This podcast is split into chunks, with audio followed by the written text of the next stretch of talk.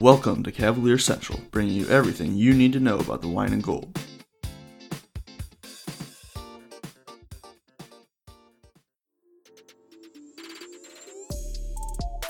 Hey, hoopheads, we all hate ankle sprains, and they happen way too often.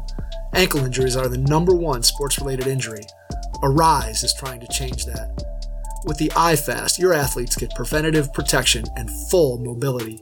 Athletes no longer need to wear bulky braces that limit performance and give mediocre protection. Anyone playing sports should be using these products. Keep your athletes in the game. Don't wait for them to get hurt to take action.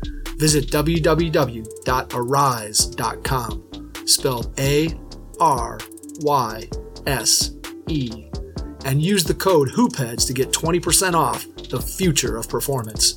That's A R Y S E dot com with promo code HOOPHEADS to get 20% off.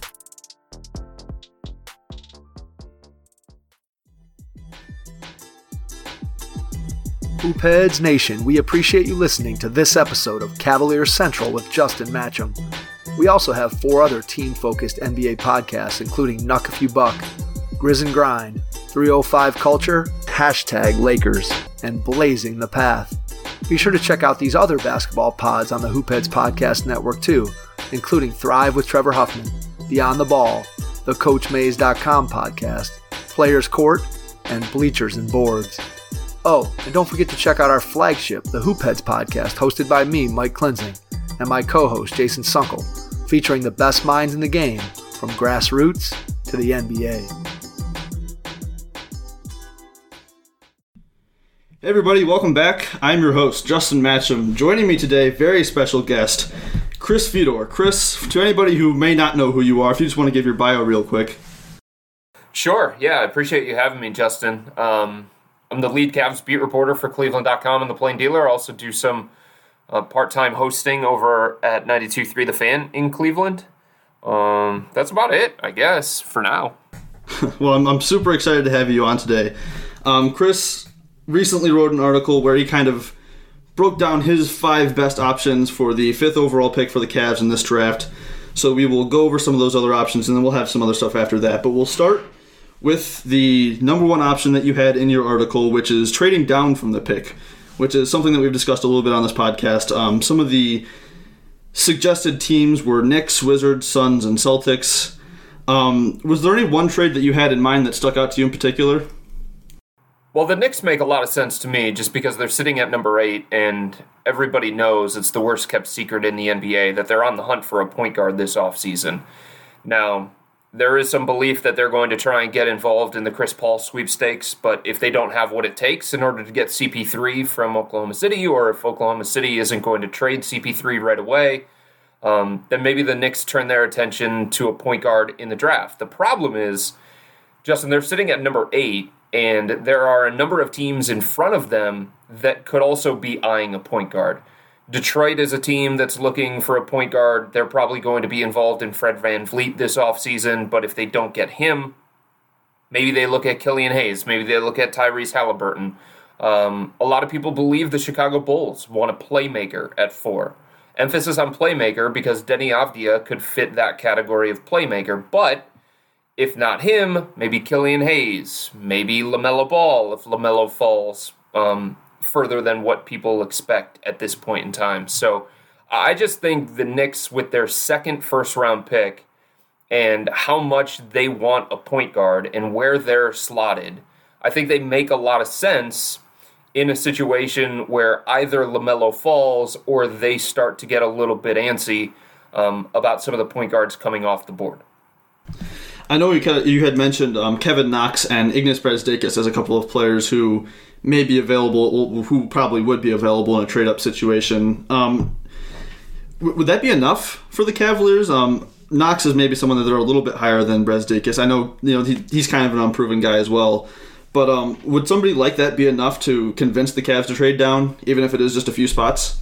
My guess is the 27th pick would probably have to be involved as well. So late first um, as well. Okay. Yeah, and I think the Cavs would be open to that sort of thing because Justin, they would only move back three spots, and they've done so much homework on this year's draft class. I was talking to a couple of executives around the NBA, and they brought up a good point. you know, given the way that things have turned out here, um, March Madness didn't happen, conference tournaments didn't happen in college basketball. And oftentimes, the teams that are later in the start of the pre draft process, um, they wait until the conference tournaments in March Madness to really do their in person scouting. Now, they've probably done a little bit here or there, uh, but the bulk of it comes around that time. Um, the Cavs have been out on the road scouting these guys in person since September, last September. Um, so, because of that, there are people in the league that feel like um, they are so well positioned for this year's draft, and they're so ahead of some of the other teams that even if they, even if they had a pick between twenty and thirty, like not every team will have seen that player in person. Chances are, because of the homework that the Cavs have done and all of the scouting that the Cavs have done, they will have seen that that player in person, and they would be uh, more interested, maybe, than some other teams to take a pick in that particular range and be comfortable about making a pick in that range. Is there anyone that stands out to you in particular in that kind of late first round range that could be available there? No, not really. Just given some of the needs that they have, it's hard to it's hard to gauge, right? Like who's going to be available yeah, between is. 25 and 30. Like last year, Justin, did anybody think so people thought Kevin Porter Jr. would slide on draft night. Did they think he would slide all the, all way, the way down to 30? 30? yeah, I don't know about that one. Like, look, they're one of the most polarizing guys in this year's class um, is becoming Tyrese Maxey.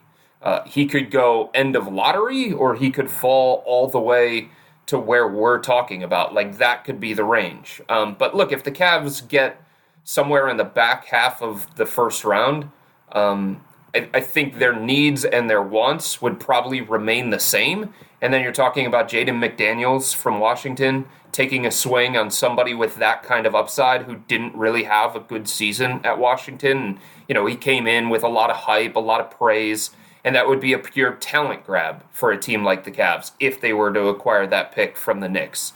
Um, you know, somebody like Leandro Bolmaro, uh, he's playing overseas. Maybe he's a draft and stash type guy so that the Cavs acquire his rights, um, but they don't have to do anything specific with their roster in order to have him in their program. Like those kinds of guys, I think would make a lot of sense. You know, Zeke Nnaji, somebody else, he would probably make some sense. He's starting to rise. He's a 6'11, 240 pound, you know, forward slash center who is now starting um, to expand his game out to the perimeter. If the Cavs don't get somebody like that with the fifth pick, maybe that guy comes in range. But but I can tell you that they will be fully prepared. You know, if they trade down, if they do pick up an extra first round pick, they are fully prepared for this year's class. Well, it's a good thing to hear. Um, we'll move on to a couple of other teams here. Uh, looking at the Wizards in particular, they have guys maybe like Jerome Robinson and Isaac Bonga who are, you know, maybe pieces that are obviously expendable on their end. Troy Brown Jr. is another one that you know you had mentioned. I think that is a piece that you know I, I, don't know. It's kind of been a weird time for him in, in Washington. He finally got the chance to really play some meaningful minutes this year. Kind of just a a versatile forward, kind of just a, a do everything type of player. Um,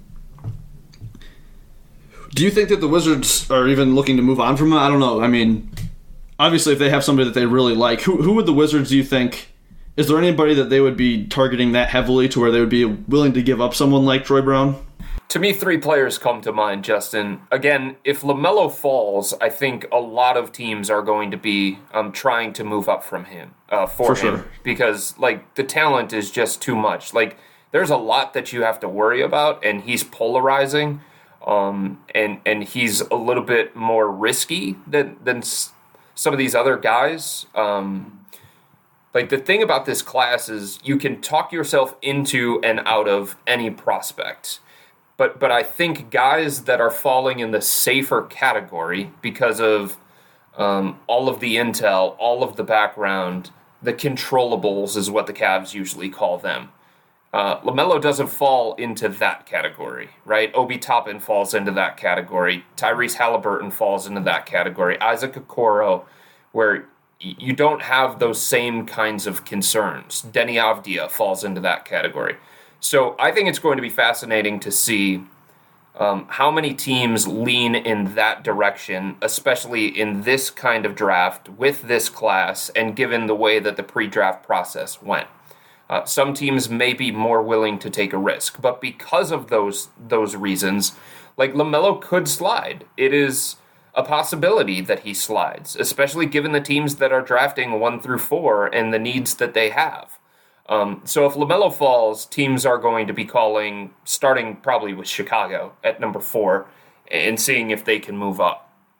And I think Washington would consider him, given the situation with John Wall and all of the uncertainty surrounding him coming off an Achilles injury. I think Onyeka Okongwu would be interesting for a team like Washington, uh, somebody who can get up up and down the floor in transition, play fast, uh, give them more of an interior defensive presence. Um, and for a team that finished second worst in defensive rating this past year, he checks a lot of boxes for them. And if they see a huge gap, Justin, between Isaac Okoro and Devin Vassell, and they feel like Okoro's not going to be there at number nine, and there's such a big drop off from Okoro to Vassell, maybe they try and move up in front of Atlanta who could be eyeing another wing to complement Trae Young. Interesting. Well, we'll move on to one final trade here, the Celtics one, which was one that I found interesting in particular. We've talked a lot about different Drummond trades on this podcast, a lot of them including Gordon Hayward. This is one that I have not really considered as much, being the number 14 pick and the number 26 pick, along with Gordon Hayward and Robert Williams, the Time Lord, for the number five overall pick and Drummond and filler being whether that's a, Bell or a McKinney or whoever else.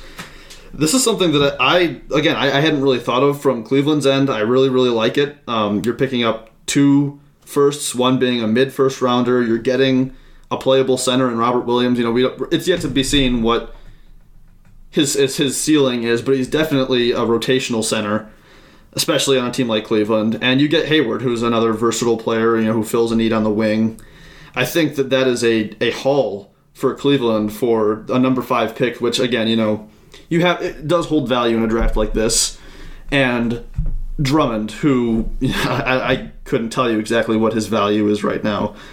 Um, what is the thinking here for Boston so much? Just getting off of these picks, opening up some roster spots. Um, how do you like the, the fit of, of Hayward versus Drummond for Boston?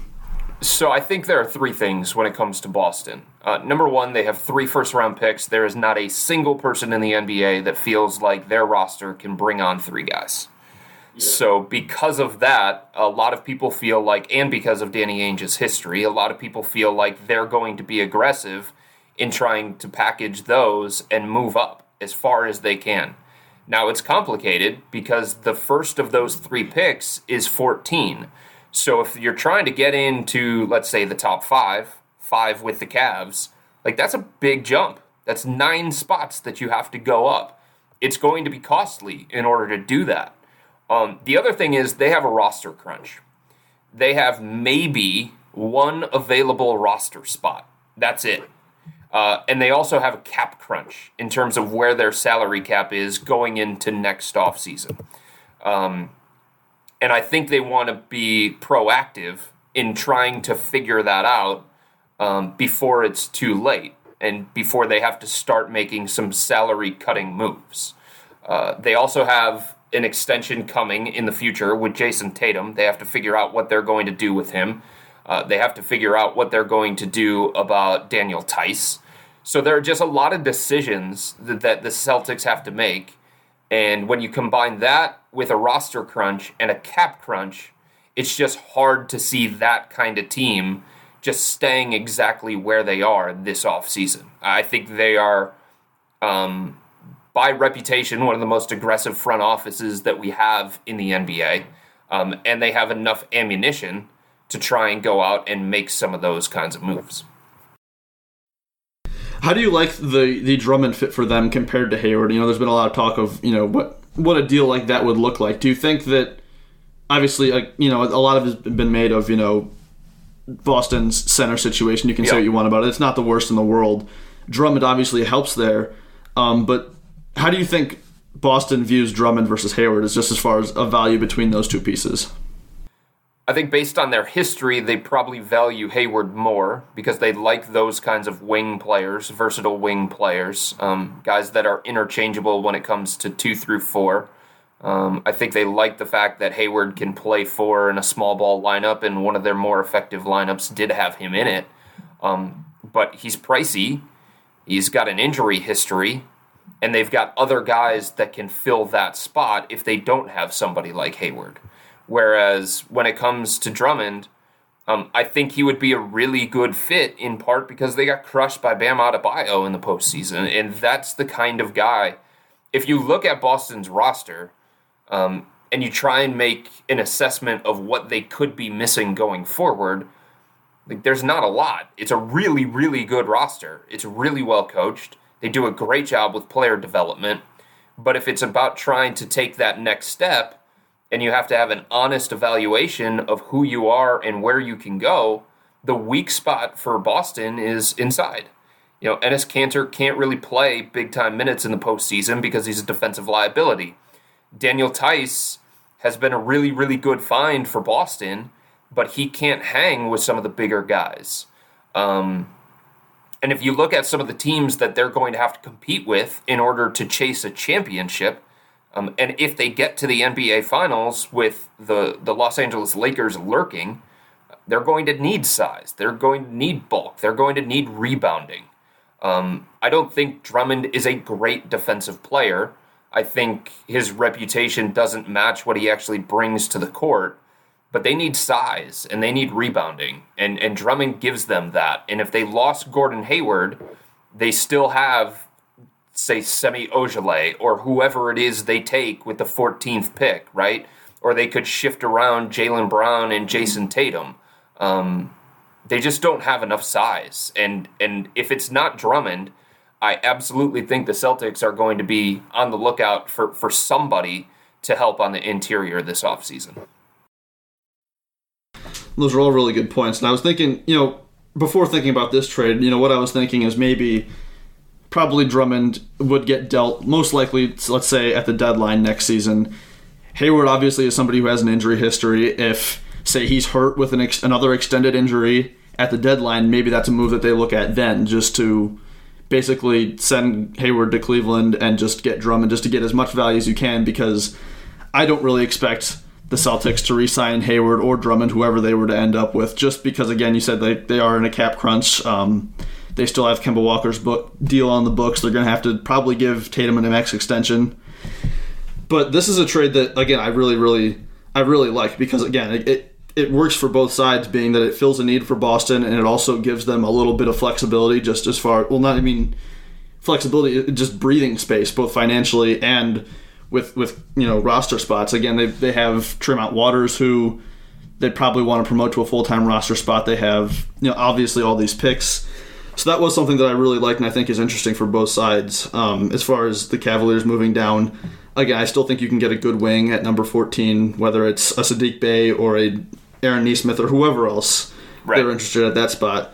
So and, overall, and yeah. Think, that, you know, to your point, Justin, I, I, think that's a lot about why I, I, think that makes a lot of sense for the Cavs at number five. Um, because from what I know, their their second tier of prospects there's a top tier in this class, and then there's a second tier. Um, and I feel like it's kind of different for every team. There might be a team out there that honestly feels like Obi Toppin belongs in the top tier, right? Or maybe there's a team out there that feels like Big O from USC belongs in the top tier. But, but I think for a majority of these teams, the top tier is in some order Anthony Edwards, uh, LaMelo Ball, and James Wiseman, just based on pure talent and upside. Uh, and then the, the second tier is clustered. Like from what I know, the, the Cavs second tier features six or seven different guys. It could even extend further than that because Patrick Williams from Florida State is one of the fastest risers in this year's class, and he might find himself in that particular tier as well. So if you have all of those different guys in that second tier, and you're having a hard time separating them because you feel like they're very, very similar, like one way to, to mitigate that problem is to allow everybody else to make that decision for you, and then you take what's left. In some ways, I feel like it's very similar to last year. You know, going into uh, a few days before the draft, it seemed like the Cavs were going to take DeAndre Hunter. That was going to be their guy. Um, and then all of a sudden, a team traded with New Orleans to move in front of the Cavs, Atlanta, and, and took him. And then the decision for the Cavs between Hunter, Garland, and let's say Jarrett Culver was essentially made for them, right? Because a team moved in front of them and took one of those guys away from them.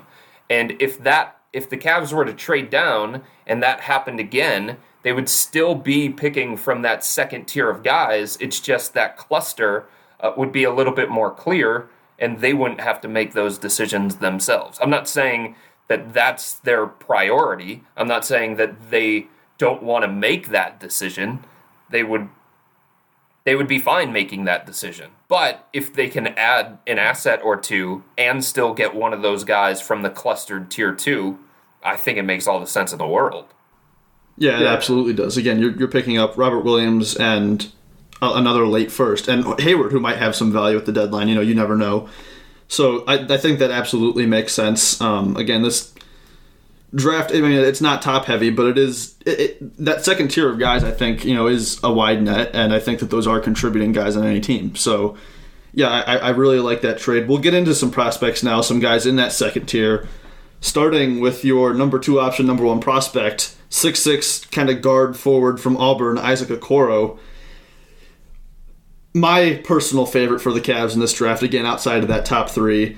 Um, just the perfect fit, I, I, feel like, on the wing for the Cavs. Somebody who just brings toughness and defense. Obviously, we know you know the the limitations on his shot, but really someone I view as somebody who can do everything else on offense. You know, he's somebody who's going to move the ball, who doesn't demand the ball, which is important for a team like this. I feel like, and again, just brings such a desperately needed defensive presence, both on and off the ball. A heady player. Um, how, how do you? I guess. What What are your opening thoughts on him and um, you know just his fit? I think he is the perfect match for the Cavs. It's it's almost too perfect, honestly. Like the way that everything worked out, them not getting a top three pick, saving themselves from themselves in terms of what they probably would have taken if they would have landed top three. Like if you look at the roster composition for the Cavs, Justin, they need defense and they need wings. So why not pick up a wing defender?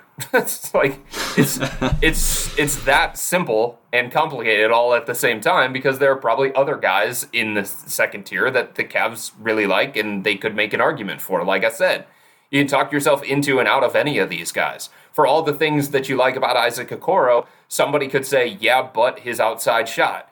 Yeah, but he shot 28% from three point range. Yeah, but he's only a 67% free throw shooter, and free throw shooting usually um, gives you some kind of indication about how much better they can get as a natural shooter. So um, people can say all those things about Isaac, just like you can say them about Okongwu and Tyrese Halliburton and Devin Vassell and any of these guys. It's a complicated draft, but the Cavs need defense and they need wings and he is the best wing defender in this year's class. And on top of that, I think you make a good point, Justin. Like, is his shot problematic? Sure, especially if you look at the numbers. But that doesn't mean he can't do other things for you offensively where he becomes an offensive liability. I, I think if you are labeling him that based on his bad shot, I think you're taking it a little bit too far and you're overlooking all of the great things that he could bring to this organization obviously the Cavs have a little bit of history in you know working on you know a young player's shot, whether right. it is a Collin Sexton or KPJ. Do you buy the potential of him? You know, maybe adding at least a respectable jump shot at some point. So I do simply because all of the people, the smart people that I've tried to talk to during this time about Isaac, the ones that would know better than me, uh, say that it is a correctable flaw, that his footwork needs work, um, that that his guide hand uh, sometimes gets a little bit too high on the release. Like to me, that doesn't seem like a broken shot. It's not like Michael Kidd Gilchrist where he's got this funky hitch, right? or it's not like LaMelo Ball where he essentially shoots it with two hands, which is really, really weird. Um, everything that I have heard leads me to believe that it is correctable. On top of that, everybody that I've talked to about Isaac that know him well say that he's a really hard worker and all he cares about, in no particular order, God, basketball, and family. So if you have somebody who's willing to work at it and loves basketball for basketball and not the things that come with basketball, those are the ones that you're willing to invest in. Like those are the ones that you're you're willing to bet on. Um, so I'd be willing to bet on him and hope that he becomes, you know, Jaylen Brown, Marcus Smart level shooter in the NBA. Neither of those guys could really shoot coming out of college, but they were such good kids and they worked so hard and they had mechanics that didn't need like a huge overhaul. So when you have that, I think that's worth betting on. Where do you think he would fit into their day one rotation? Um, you know, alongside maybe Windler and Jetty at that small forward spot. Do you think he could be a day one starter? So I think he has the game to do that, and I think they need the things that he brings, um, especially the winning intangibles. You know, everybody that I've talked to f- with with Auburn from Team USA, where he played, um, from his high school, they all compare him to Marcus Smart because of the winning intangibles, because he contributes to winning there aren't enough players on this roster for the Cavs that contribute to winning.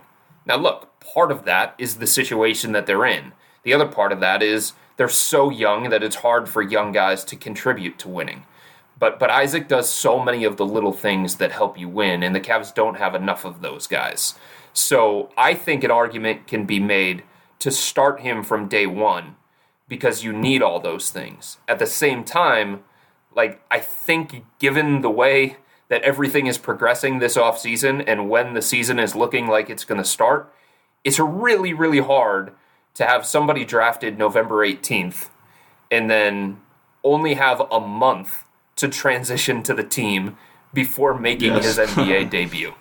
So I would lean then towards uh, Cedi Osman and the experience that he has, um, and, and just, I guess, the fact that he's done it in the NBA in a way that Dylan hasn't and Isaac Okoro hasn't to this point. Mm, and that's a very good point. I mean, maybe in a normal year it's a different conversation, but this year they might just want to go with somebody that they know what they're going to get out of. So yeah, even I, if it's I, not great, and I think a lot of people, yeah. I think a lot of people in the organization would admit that you know Cedi Osman in a perfect situation is not a starter at small forward in the league. Um, but but this isn't a perfect situation, and they don't have a good enough options immediately. I would say um, to shove him out of there. All right, well, we'll move on to your next prospect here on the list. Coming in at number two for the prospects is six nine forward center, probably natural position moving forward, more of center out of USC that we talked about a little bit already. Onyeka Okongwu. Um, one thing that I saw from I think Jeff Namna on Twitter was that since the 2015 NBA Finals, each finals has included Tristan Thompson, Draymond Green, Siakam, Anthony Davis, Bam Adebayo, one of those guys at least. Yeah. Now, obviously, those are all very, very different players, but they all kind of fit the same mold, and it seems like Okongwu could be the next guy who fits into that mold. Um, obviously, another guy who is just a very, very versatile player, um, can can can switch for a big, which is very important, especially yep. in the playoffs now. At the same time, is when you're looking at Okongwu as a player, um, is he hyped up as much as he is because of you know what he brings you, or is it because of what guys before him have brought, and they just see somebody who might be the same guy? Yeah, so I think Justin's a little bit of both, right? Like I think part of it is the success that Bam has had. Part of it is the success um, that some of these other guys like him have had. Uh, but the other part of it is he was really good as a freshman for USC, right? He was first in the Pac 12 in putback scoring, he was second in post up scoring, he was third in scoring as a roll man. He averaged uh, 2.7 blocks, right? He was a walking double double. Um, he helped USC win. I think that's important. So, what he is right now I think people probably feel pretty good about. He can finish. He can use his athleticism to switch, like you said. He can block shots. He can rebound. He can run the floor. Um, all of those things are needed to help you win games consistently. All of those things the Cavs need, to be honest with you. Um, and I think it's yes, he's that, which helps right now, but in the future, we feel like there's a potential there for him to be more. And I think that more attached to what he already brings um, gives a lot of teams a sense of yes, he could be that next um, modern day big with the switchability and the versatility that everybody is looking for. Looking at his fit alongside somebody who will likely be on the Cavaliers roster opening day, Andre Drummond, do you think that that's somebody who he could play along for extended periods of time? I got to be honest. I don't think it matters. you know, um, I. I, don't. I, I don't think that that would enter the conversation that that much um, because the Cavs have not shown that they care all that much at this stage of the rebuild about fit. And I think part of it has to do with um, where they are in this rebuild. But I think the other part of it, Justin, is that they believe so much in JB Bickerstaff as a head coach that he'll find the right combinations, he'll find the right lineups. And it's a 48 minute game. And, and even if Andre and Big O don't share the court for 18 minutes or 20 minutes or whatever the case may be, they'll find other ways um, to use those guys and, and, try and help the team with different lineups and combinations. Uh, I think it's a tough fit, to be honest with you. Um, it would have been a really tough fit for Andre Drummond and Tristan Thompson, right? Um, I think some of the, the questions about Okongwu are similar to what you have about Tristan Thompson and his offense um, and his style. So I, I, do think that's a tough fit, but but that's okay. Um, it doesn't have to fit perfectly right now, in part because it, it's hard to bank on Andre Drummond um, being a huge piece of this organization beyond this year. Yeah, with extension talks being the way they are, it doesn't look like that's going to be agreed upon anytime soon. Um, that's kind of that's another discussion for another day. We've another thing we've gone in depth on here. But uh, I like the Big O nickname. I hope that's something that sticks, especially if he is in Cleveland. Well, I think it'll stick because nobody knows how to pronounce his name. I mean, I mean, you look at the name and you try it yourself, and you probably could get away with it. I actually joked with somebody in the Cavs front office. I said, if you if you pick this dude, I'm screwed when it comes to game stories on a deadline. So please pick somebody else. Okoro's fine. I can spell that. You know, like if you want to go Haliburton, I can do that. Patrick Williams, no problem. But if you start doing Deni Avdija and Onyeka Okongwu, I'm screwed when it comes to gamers on a deadline. All right, well, uh, we'll move on here to the number three prospect on your list, six seven wing out of Florida State, Devin Vassell. Um, kind of somebody who seemed like one of the safer picks in this yeah. draft at some point, and recent events have thrown a, a major curveball into that equation. Uh, another guy who is um, another potential really high level defender on and off ball. Um, I think he needs to add a little bit of muscle. He's really thin right now, but he does have a lot of length, and that wiry frame, you know, is beneficial as well. Um, the, the the selling point for him is just what is his shot going to look like because yeah. he's someone who's always had a high release and you know I, I, I've seen some things saying that you know maybe he should shorten his release and we've seen the opposite of that as far as the video that I think has since been deleted. I mean, it's still oh, out it there. has. Yeah, it was deleted but, um, quickly. of the the catapulted threes, which he did yeah. make, by the way, but raising a, a lot of concern. Um, what do you make of a tweak like that in his shot? Okay, so I think one of the reasons, Justin, why it matters more with Vassell than maybe somebody else is because he was an awful shooter in high school. Um, and it seemed like he had corrected that. I was talking to Florida State head coach Leonard Hamilton, and he said when he watched Devin in high school, he shot like 20% from three point range or something like that. Now, some guys are just late bloomers, but when you have that bad reputation going into college, and then all of a sudden you become a 40% three point shooter, you start to turn heads and people feel like you've corrected that flaw. And then you see this video and you're like, oh crap, is he reverting back to what he was in high school when he wasn't a ballyhooed recruit because he shot 20% or something like that from three point range. Um, it's really, really difficult to know why he did it, right? It's really difficult to know if this is his new shot moving forward or if he was just kind of like messing around in a shooting drill. You know, there, there wasn't a lot of context to that sort of thing. And I've reached out to his agent, I've reached out to a lot of people. I talked to somebody with the Cavs, um, and according to the person that I talked to um, around the NBA, the Cavs haven't met with Devin yet at this point in time. Maybe it does happen. There's a lot of time still before November 18th, but I'd want to know those answers, right? I would want to know those answers to be comfortable taking him. Um, in saying that, like he still gives you a ton on the defensive end. Um, it's just if if you view him as a three and D prospect, you can't feel like the three part is missing or something that you now have to rework. Um, and the people that I talk to in the NBA, if if if that if that video is a sign of his shot being changed, then a team is going to spend this whole first year with him reworking that shot. And that could be complicated. And that could potentially change the evaluation. But there's a lot of other things that he does well. And that's true. Um, well, one thing that I've seen, you know, mentioned is, you know, Markelle kind of had Markelle Fultz had some last minute shot issues that just kind of came out of nowhere that obviously affected right. him greatly. I think one key difference there is that Markelle Fultz was dealing with nerve damage, whereas that we, we don't know what happened here with Vassell. This could have very well just been him screwing around. So that, that's something that I kind of uh, that's not a comparison that I would use between you know these these two situations. Um, what do you think his his ceiling is as a player without that jump shot? Is he is he still a valuable you know?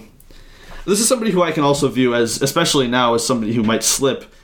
If the Cavaliers were to trade down, maybe he is in that conversation in that you know Knicks Wizards range in the draft. But is he worth it? Is he worth taking even in that range if he doesn't have the three?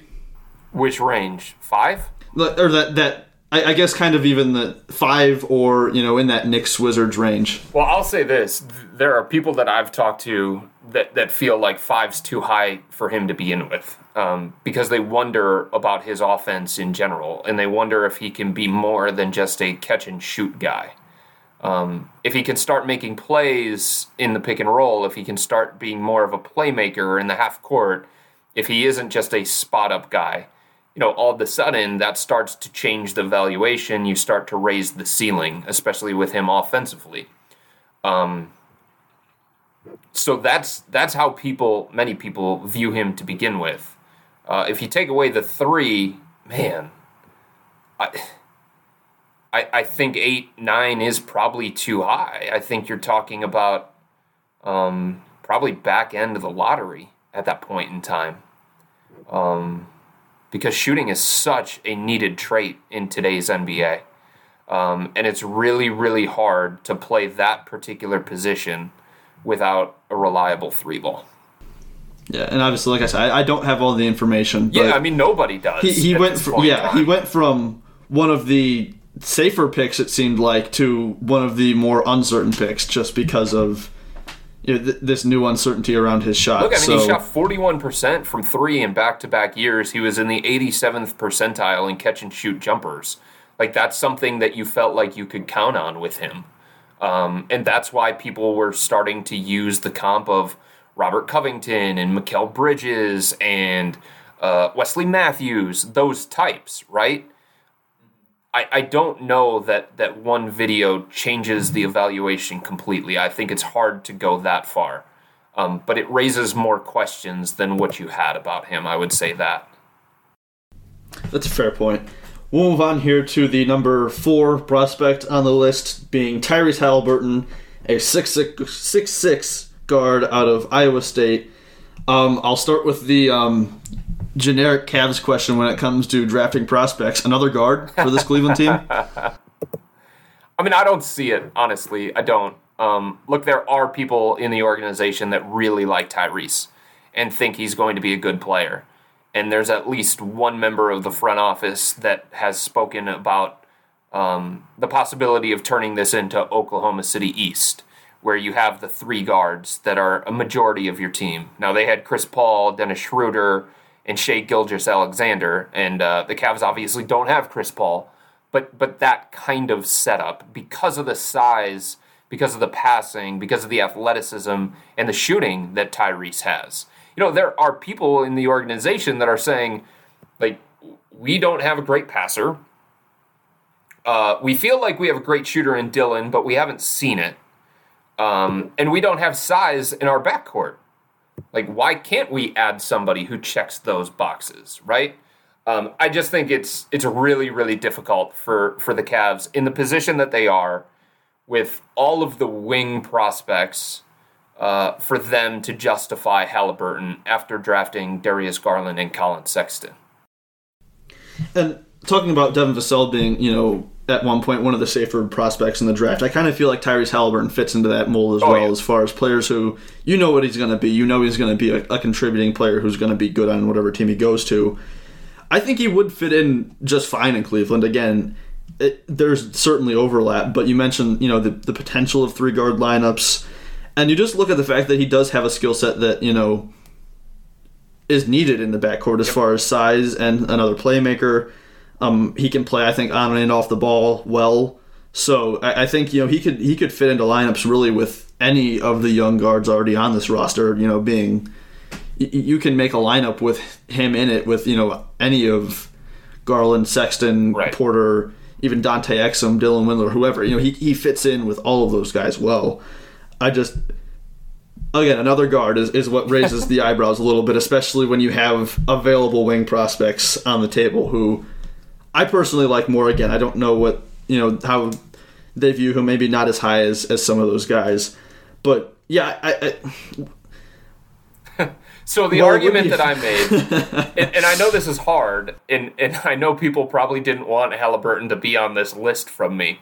But the argument that I made is that it's not solely about position. When you're talking about free agency, right, or you're talking about trades, or you're talking about the draft, it's about adding things you don't have to the roster.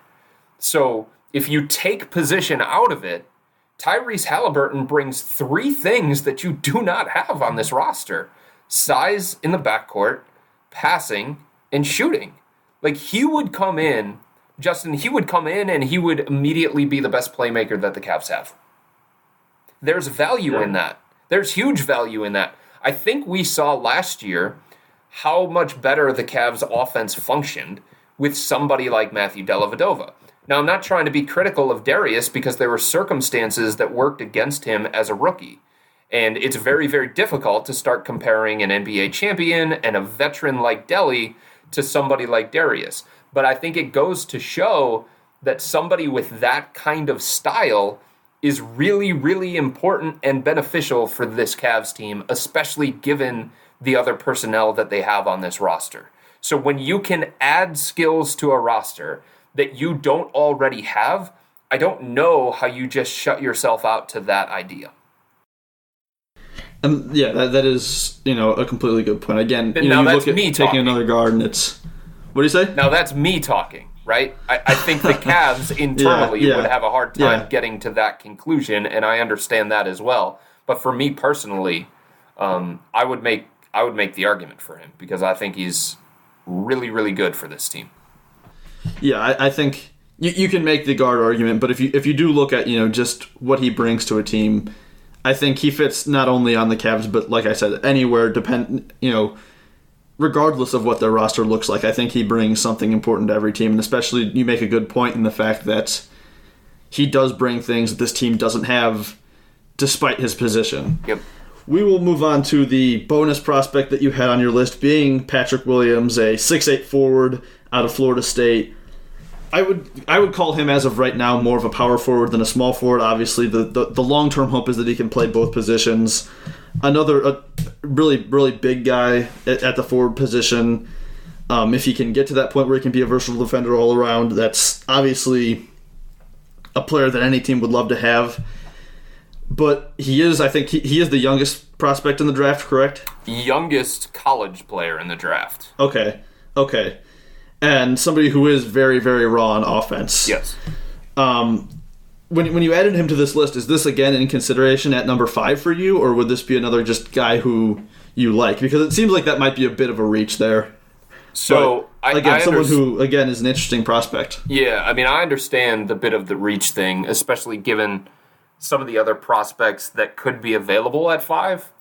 Um, I just think this draft is so funky and weak overall that if you're going to take a swing on who you think is going to be the best player from this draft, I think he's the guy that you can take a swing on and maybe win that one.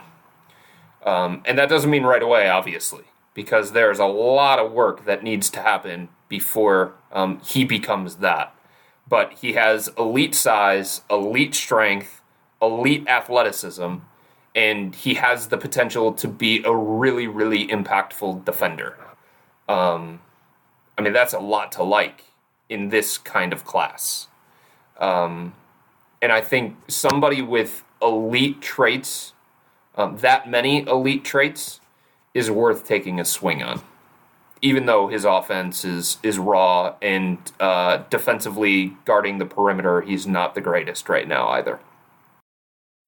Well, looking at somebody who you left off of your, your list, who has been rumored with the Cavs a lot, being Obi Toppin. Yeah, Obviously, I mean the Cavaliers clearly at least have some level of interest in him. Um, you know, I mean as far as generally he seems like another kind of riser in this draft, as far as somebody that a lot of teams like, even above the Cavs.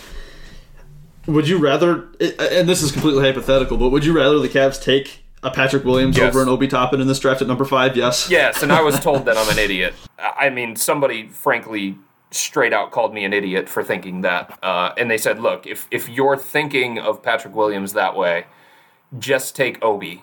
He's the same kind of player without the current questions. He's a lot safer at this point in time. And I said, look, I get it completely. Um, but but that's just my stance. I, I don't know, Justin, if if Obi is ever going to be able to guard at at the level that you would want him to. Um, I asked somebody the other day. I said, "Look, what is Obi going to have to give you on offense in order to offset and feel good enough about what you're giving up on defense?" And I think that is the biggest question that is really really difficult to answer with him. Because obviously part of it has to do what team does he go to right? What what kinds of players is he surrounded with? In this situation with this personnel like adding a guy like him is just going to highlight his flaws even more than some of these other places that he could go and i just i have a hard time buying into that Yeah, he's he's entering, you know, a defensive kind of culture where there just is no defense. Looking at, I mean, that's that's not to you know talk bad about the Cavs. It's just they don't have good defenders on this roster, and you're just going to keep adding on to that pile of Right. you know subpar defenders, especially for a team who wants to compete. You know, reportedly. I understand, you know, the the concept of taking the best player available, and maybe you do believe that he has, you know, that winning impact right away, again, in the right situation.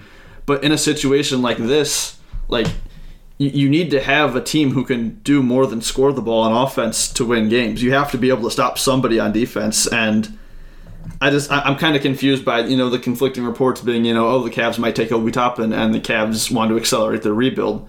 I, I get taking a talent, you know, I, and I've said this before, I, I I understand taking the best talent available yep to an extent.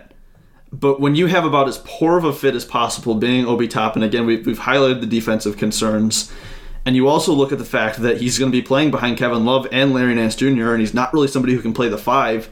And even if he does, does play some five, you know, Andre Drummond's probably going to be here. Maybe Tristan Thompson comes back. Maybe there's somebody else. It, that's not that they're not going to be able to find minutes for him, but he's not going to have, you know, unlimited freedom because there are guys that are going to play ahead of him.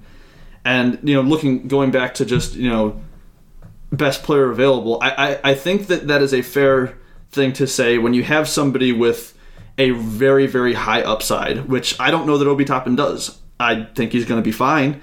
I think he'll be a good player in the league, but I don't think he has that all star potential, really. I mean, you know, at least multi time all star potential. And I just don't know if it's worth, you know, going in the best player available direction with you know a group of players that might not have you know that upper tier level of ceiling. I'm with you. I hear everything that you're saying. I've spent a lot of time talking with a lot of smart people that tell me I'm wrong on this. So I guess we'll see. Um, I think the the people that support Obi would say that his offense is so polished and so good and so much what the NBA wants out of that position that you hope that um, what he gives up defensively and what JB Bickerstaff can scheme up defensively is is going to I don't want to say overshadow that or cancel that out because I think that's the wrong way to say it. Um, but make you feel good enough about the kind of impact that he can make. There are a lot of people that really, really like him, and they will say, Justin, the NBA is about getting buckets. Yeah, and that's that's fair. And again, there, there's a there's a very real possibility that he's off the board by the time the Cavs even pick. I, I, I could see a world where any of the top four teams, you know, might lean towards Obi Toppin. Now, I'm not saying maybe not Charlotte you know, I, I yeah, think they kind of have Charlotte. enough guys at power forward, but I could see. I'm not, I don't think it'll happen, but I could see a world where Minnesota takes him at one. I could see a world where Golden State takes him at two, just because again, he is a very polished offensive player, and I think in a situation like that, he could be effective. I think the Bulls could consider him, you know, again, especially if maybe they don't like Lauri Markkanen as much as other other people around. You yeah. know, I mean, he had a suspect year, so I, I, I believe in him as a player as far as you know, yeah he can be a contributor on a team. I just don't think it's going to be at that you know put, maybe not at that put a team over the top level. And when the fit is as horrible and as about as bad as it can get for him, I just I, I'm pretty much completely out on him. No, so, I, I, did say what were you saying? I, I, talked to his head coach at Dayton, Anthony Grant, the other day for a big piece that I'm working on, and and one of the questions that I asked him, and he was like, you know what, Chris, I don't know how to answer this. I, I said, look, coach, so much about the NBA is fit and uh, what situation these young guys go to. Um, there are so many career trajectories that that we could go back to and say it would have been different had this happened, right? Or had he been drafted to this particular situation. So I said, Coach, based on what you know about the NBA, because Anthony Grant was in the NBA, um, he coached in the NBA, and, and based on what you know about Obi, what situation is best for him? That's what I wanted to know. Um, and he didn't know how to answer that question. He said he's going to leave it up to every team that's evaluating to figure that out. And I think that's a fair response. But but I think in the case of Obi, a lot of his success, uh, both early and in his career, I think is going to be tied to situation and organization that drafts him and the kinds of expectations and the kinds of players that are surrounding him. I'm I'm with you on that. And again, I just I don't see Cleveland as the place that, you know, he's being put in a position to succeed. We'll get to one more prospect here that I wanted to talk about real quick that was also off of your board another guy who was maybe in play for the Cavs at number five being Deni Avdija. Um, somebody who I'm obviously not as low on as Obi Toppin. Um, what do you think of Deni? And is he someone who kind of similar to Toppin you're just kind of out on at this point? I'm not out on him. I just like the other options better, if that makes sense. Okay. Like like yeah. a lot of people saw that and they're like, "Oh, you don't like Deni. Um, so this is the hard thing. Like b- beyond Patrick Williams, the the guys that I listed, I don't see a path to like big time failure. Um, Deni frightens me from that standpoint personally.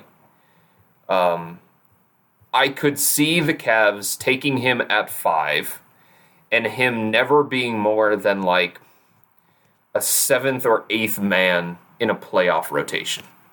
Now, is that enough? I guess that's up to everybody to determine for themselves. Um, but I see Isaac Okoro as potentially being more than that. And this doesn't mean that those other guys don't have downside. They do. I just don't see it as much downside as somebody like Deni. Um, look, the level of competition I wonder about. He didn't get a ton of minutes in the Euro League. There are a lot of reasons for that. He was on a veteran laden team with uh, a bunch of guys with overseas experience, and he was so young. Uh, they were trying to compete for a championship. They don't give big minutes to those kinds of players unless they're Luka, and nobody's Luka. Luka's one of one. Um, so level of competition, I wonder about, right? Like, um, I wonder about his shot. He shot fifty percent from the free throw line. Are you kidding me? Yeah, Like, that's that's a red flag. that's a huge red flag.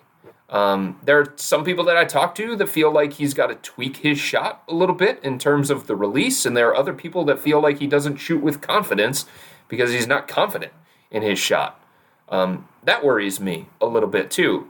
And Justin, I know that the NBA is about positionless basketball right now, um, but but I don't think he has a position. Like I don't. he is he yeah he's stuck in that between three four kind of range. I'm with you there. Right, I don't know that he is uh, skilled enough and good enough to defend threes, even though he can probably do that offensively because of his playmaking ability. And I don't think he's big enough and strong enough to handle fours. So he's like in between and not in the good way in between. Sometimes in between's a good thing, and you're like, oh, I'll just play him at the two, the three, or the four. But I think he's in the bad way in between. And and that worries me, especially when we're talking about the number five pick. But I know the Cavs like him. Yeah, when, when you look at you know, oh, he can play you know the three or the four. It, that that's said in a positive note when you can guard the three and the four Yes. or the two or whatever. Uh, Deni, you, you have questions about you know who is he going to guard Yeah. again because, and, and maybe he maybe it's not as big of a deal, but you know maybe he doesn't have the foot speed to, to Right. keep up with perimeter players, and maybe he. I mean, I don't know if he's big enough. Maybe he'll get stronger to you know go up against some bigger fours. Now I think you know with the way that the, the power forward position is, I think he could still guard most players in that position, but th- there are always outliers, and I, I do think that he could struggle there as well. I think just that that potential to add a good point forward who can just be a playmaker at that position is valuable, Yep. and I, I I would be fine personally if the Cavs drafted Avdija. Um, again, I think there are guys who I would rather have. Okoro is still, like I said, at the top of my list. I would rather have an Okongwu. Um, but overall, I, I'm not super down on Deni Avdija. I think also with his shot, like it, it doesn't fall in. Obviously, the the free throw percentages are alarming. But when you watch him shoot, it doesn't look like that bad of a I shot. agree. Like I agree. I think it is more of a confidence thing. I don't think that there's any tweaks that are going to have to really be made there. Like I think it looks pretty fluid. It just doesn't go in. So uh, overall, he seems like a pretty confident kid. You know, I mean, he kind of plays with that kind of confidence Yeah. and swagger. But I don't know. It's it's it's it's kind of confusing with that for me. But overall, um, any final thoughts over any of these prospects, or just any any decisions for the Cavs before we move on to some other things here? No, I don't think so. The thing that I always tell people, though, um, and the Cavs have shown this over their last two drafts, um, it, it's definitely hard to predict what they're going to do at five because there are so many moving parts in front of them. But but I think it's important to remember that when they're drafting somebody, they're not just drafting a skill set; they're drafting a person, um, and that matters to them. Like I might talk about fit not mattering in terms of on-court fit, but off-court fit matters deeply. And if Collin Sexton didn't have the workout that he had in 2018, and if he wasn't the kind of person that he is with a relentless determination and a great work ethic and a positive attitude, I don't think he would have been the pick in 2018.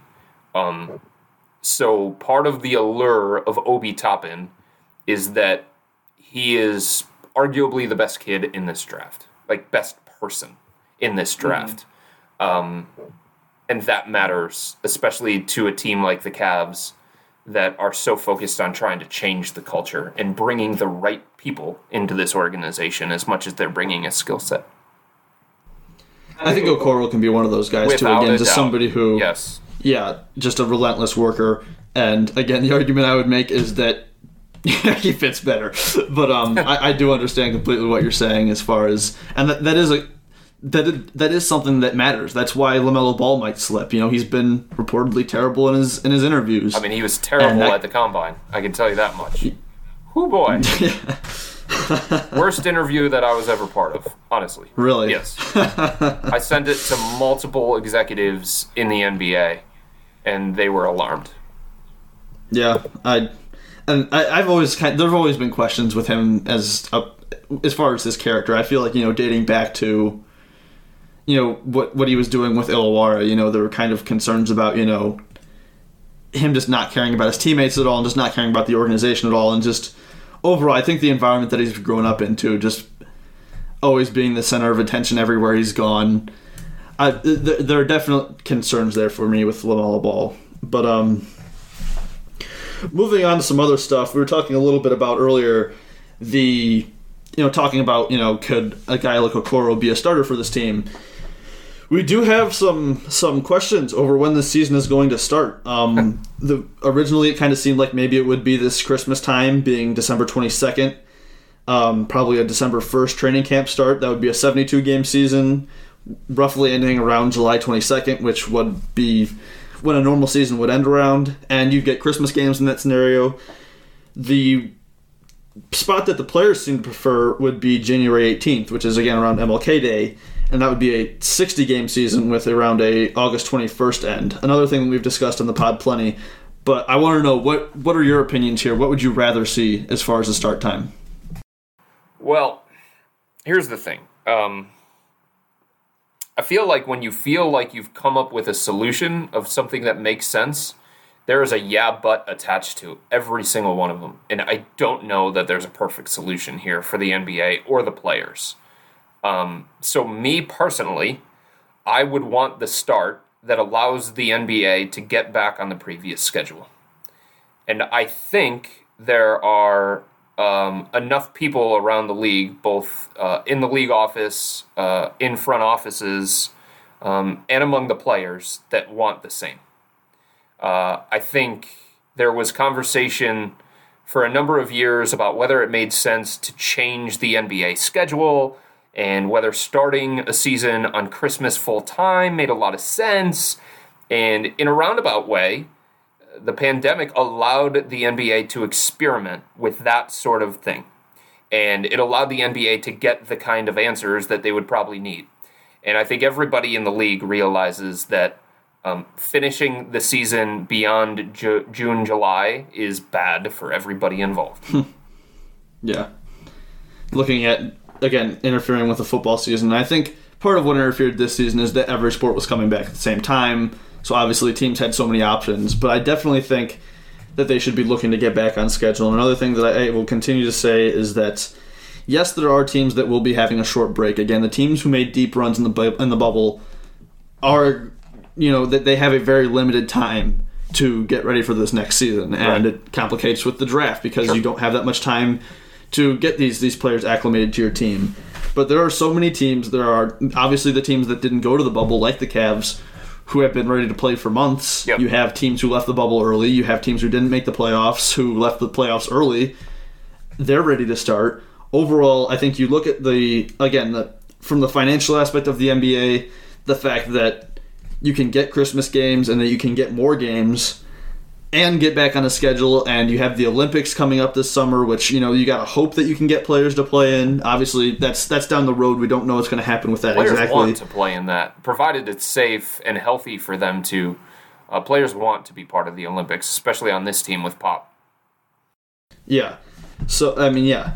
It's something that that they want to do and I it's going to be a lot more difficult if you're going to be starting in January. Like and again you know I think you might see more players sit out than normal just because you know you're just going to be finishing up.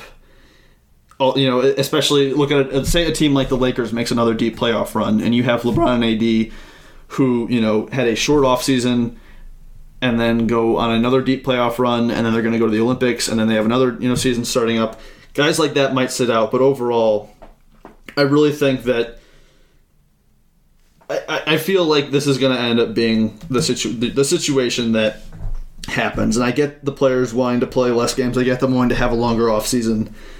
But overall, I I I expect the NBA to stay with their December 22nd start date. And I think personally I want Christmas games too. I don't know what I'm going to do on Christmas if I don't have NBA to watch. So Well, the other thing that the NBA there. has to worry about it has dominated Christmas for so many years. Um, if it does not start on Christmas, it opens the door for another sports league, the NFL, by the way, uh, to take over Christmas. Yeah. So it really has to worry about yeah. I, I, and I think again the NBA clearly wants this. It's again the players that they're Yep. they're, they're arguing with on this. Well, I, I shouldn't say arguing, but that Negotiating. you know, the, yeah, negotiating with. But in the end, I just I don't see. I, I think that there are too many incentives to start the season earlier. That's just what I expect to happen. So again, it will be a rush and it'll be a wild off season just because everything is so condensed. But I think just to get the league back to where they need to be, this is what needs to happen at this point. Um, one last thing to kind of get into before we get out of here. Um, when are these city edition jerseys going to get leaked for the Cavs? We've been seeing them get leaked on Twitter here, you know, for a while now. Um, a bunch of other teams. Do you have high expectations for the Cavs? Do you have low? I don't know what you've thought of their their jersey choices as of late, the past few years since they've switched over to Nike. Yeah. But are you, are you excited to see what they have for a city jersey this year? Well, yes, I am. Um, I think since they switched to Nike, they've been better. Um, and the people that I have talked to that have seen them seem to really like them. Um, I don't think they're going to leak them. They don't want to leak them. They have something planned in unveiling them. Uh, but if they get leaked, they get leaked. Like they can't control that. Sometimes it just happens. But I'm very, very interested to see what they do and, and what theme they go with this year. Um, because every single year there's been a theme. You know, last year it was the 50th anniversary and they honored teams from the 70s and the 80s, and they had little touches like that throughout the jersey that kind of um, hit on every single era that you would want, right? Uh, as long as they don't plaster the land on the front and make them gray and put a guitar on them, I think I'm cool. Well, another thing I wanted to talk to you about was, you know, just looking at some of these past jerseys. Yeah. What do you think of the jersey turnover that we've seen over the, you know these past few seasons? As far as you know, having a new city edition jersey every year, and then at the end of the season, it's gone. We saw at one point they had the earned jerseys, which were around for two minutes, and then they were gone. Yeah. This season we had the throwbacks, which it's not looking like they're those are going to be back. Yeah. Now, personally, I uh, like. Yes, there are some bad jerseys, and I, I, I like coming out with new ones. But at the same time, I wish they would keep some of these old jerseys as well. And if they were to bring back some older jerseys, I would be I would be okay with not having a new city jersey every year because I like some of these old jerseys. Like I know. you know, we talk about last year's city jersey. Like I I bought a Kevin Love jersey. Nice. You know, and like I like that jersey, but I don't know if I'm ever going to see him play in it again. Right. So I'm kind of like, you know, did I really should I have gotten that or not? Well, it makes it So- more special if you only see it for a handful of games, right? That's part of it. I think I guess that's part of it as well. I think the other part of it is everybody wants new, or a majority of people want new, and the more new you can put in their face, the more they're apt to purchase it. So I think it makes sense that they keep doing these new um, city jerseys because they, they seem to do really, really well when they're released. Um, and I, I think from what I've heard about these ones that are coming up, I think these will do well um, also. They're supposed to be very Cleveland centric. Um, there's supposed to be a storyline and a theme attached to them. Um, I've heard there's a historical element. Uh, so the sense that I get is that uh, they'll be well received. All right. Well, overall, it's not like I'm not looking forward to the new jerseys. I I complain about it a little bit, you know. As long as they keep the black ones, that's that's what matters most, I yes, think, to this yes, organization. keep the black ones. Keep the black ones as well. Yeah. But um, with that, uh, we'll we'll get out of here. We'll wrap this up.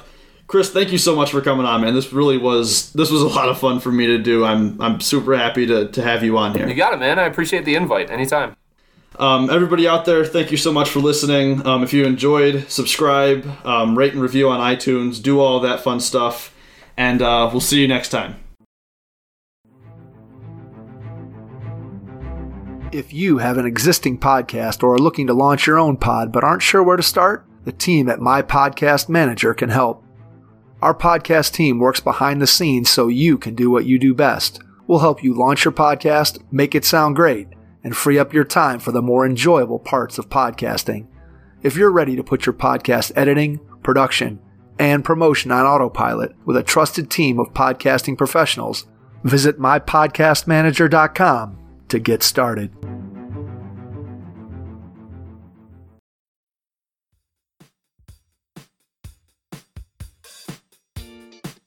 Thank you for listening to Cavalier Central. Be on the lookout for another episode coming soon.